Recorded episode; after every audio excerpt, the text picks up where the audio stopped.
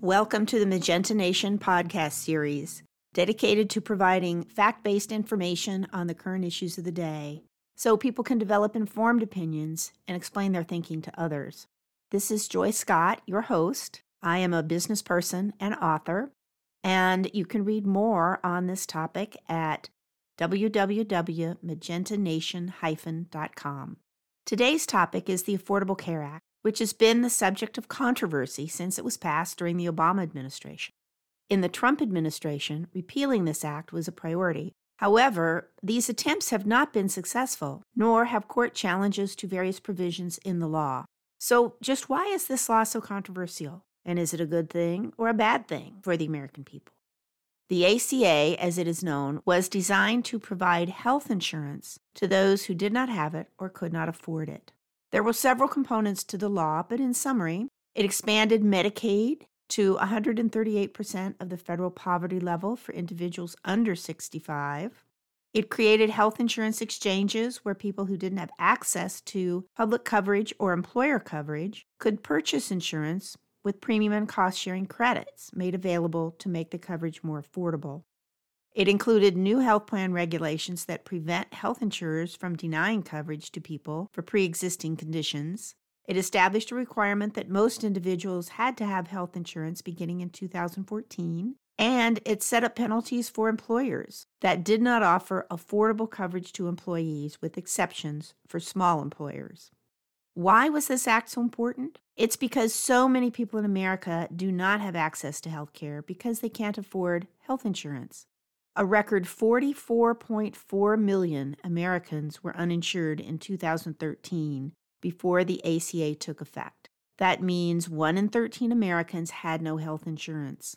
This number had been growing over time, particularly during periods of economic downturn, such as the Great Recession of 2009. By 2016, after the ACA was adopted, the number of uninsured had already dropped to 26.7 million, a decline of almost half in just three years. Why did so many people lack health insurance in the United States? The answer lies in how the U.S. healthcare system is structured. Healthcare insurance for people under 65 is usually tied to their employer, who will offer health plans to their workers. People who have low incomes may qualify for Medicaid, which are health insurance plans offered at the state level. But people who were self employed, employees at small businesses or other organizations that did not offer health insurance, employees who worked part time, young adults who were aging out of their parents' plans but did not have employment that provided coverage, and people who had pre existing conditions made up most of the number of uninsured. Before the ACA was passed, nearly one fourth of employment age Americans, those between the age of 18 and 64, did not have health insurance. When the ACA passed, those who acquired insurance were mainly low income people, people of color, and adults, particularly in states that expanded Medicaid. So, why did so many people lack health insurance? There were two major barriers that prevented people from getting this important insurance. The first is cost. The average income for an American family of four is $63,179. The average national cost of health insurance for that family is more than $1,000 a month or almost 13,000 a year, almost 20% of the family's budget. And that's just insurance. Copays and out of pocket costs are in addition to these payments. Even with medical insurance, the average American family pays nearly $5,000 per person in 2008 for medical coverage and costs. That's a 100% increase from 1984. And the cost of care continues to rise. The second reason people don't have health insurance is pre existing conditions. People with health problems were, for the most part, shut out of the individual health insurance market. If they didn't have coverage from an employer and they were too young to get Medicare and they applied for insurance on their own, insurers could turn down their applications or else charge such high rates that it was cost prohibitive. So those who needed it most couldn't get health care. The ACA addressed these issues by expanding Medicaid, offering lower cost plans to people who were financially in need, and abolishing the option to deny coverage based on pre existing conditions. So, who was signing up for coverage under the ACA, which became known as Obamacare?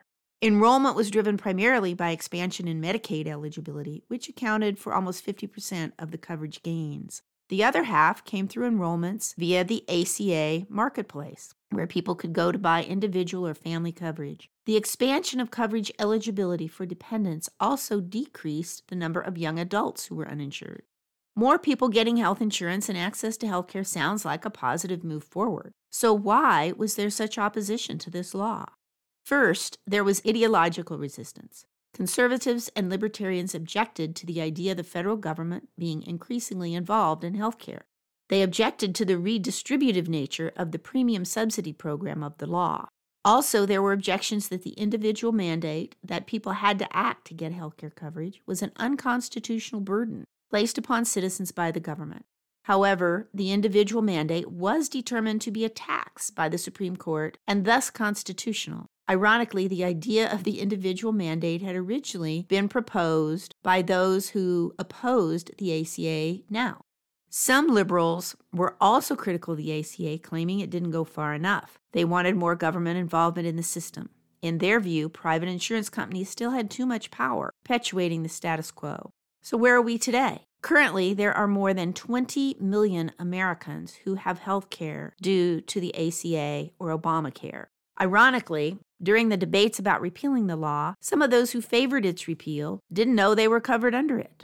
Clearly, there are many people benefiting from access to health care that they would not otherwise have. Even proponents of the ACA admit that there could be a simpler solution if America had a different type of healthcare system. The marketplace concept of healthcare being a commodity is unique to America. Most other countries consider healthcare a basic right. The ACA had to be designed around the complexities of a healthcare system based on employment, involving health plans and healthcare providers in numerous contractual relationships that simply aren't needed in other countries.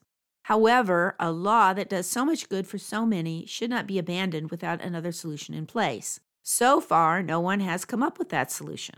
Instead, discussions have gone further toward the notion of achieving universal coverage, where all Americans would have health care insurance and access to health care. While some critics say that this solution is too expensive, the reality is that this health care is already provided to everyone. However, for those who are uninsured, it is often on an emergency basis, which is much more expensive than proactive preventive care. For example, the average cost of an emergency room visit was about $1,400, compared with the average cost of an office visit to a physician, which ranges between 2 or $300. Consider the individual who isn't able to pay for doctor visit or to take time off from work during the pandemic. That individual is more likely to be, get infected and much more likely to spread the virus than someone who can stay sequestered at home. To have a healthy community, we need to have everyone having access to health care. Finally, if we look at other countries that do offer universal health care, it seems that their citizens are both happier and healthier. The top five happiest nations in the 2013 World Happiness Report Denmark, Norway, Switzerland, the Netherlands, and Sweden all had some form of government sponsored medicine, while the U.S. ranked 17th on this happiness index. And when it comes to healthcare outcomes, the U.S. ranks worse than comparable nations in many categories all cause mortality rates, respiratory disease mortality rates, circulatory system mortality rates, and premature death rates. Only in cancer mortality does the U.S. outperform comparable nations. If our healthcare system does change, yes, there would be major changes in the workplace as workers employed in various areas of health insurance would shift to other administrative roles. However, the needs of the American population for care would create ample job opportunities for these individuals. In conclusion, while the ACA or Obamacare may not be ideal, it was crafted to accommodate the current model of healthcare in the U.S. Millions of Americans are getting needed care because of it. It is succeeding in its original goal of helping Americans stay healthy, and that benefits everyone. To read more about how we can bring our country together on these key topics, visit www.magenta-nation.com. Thank you.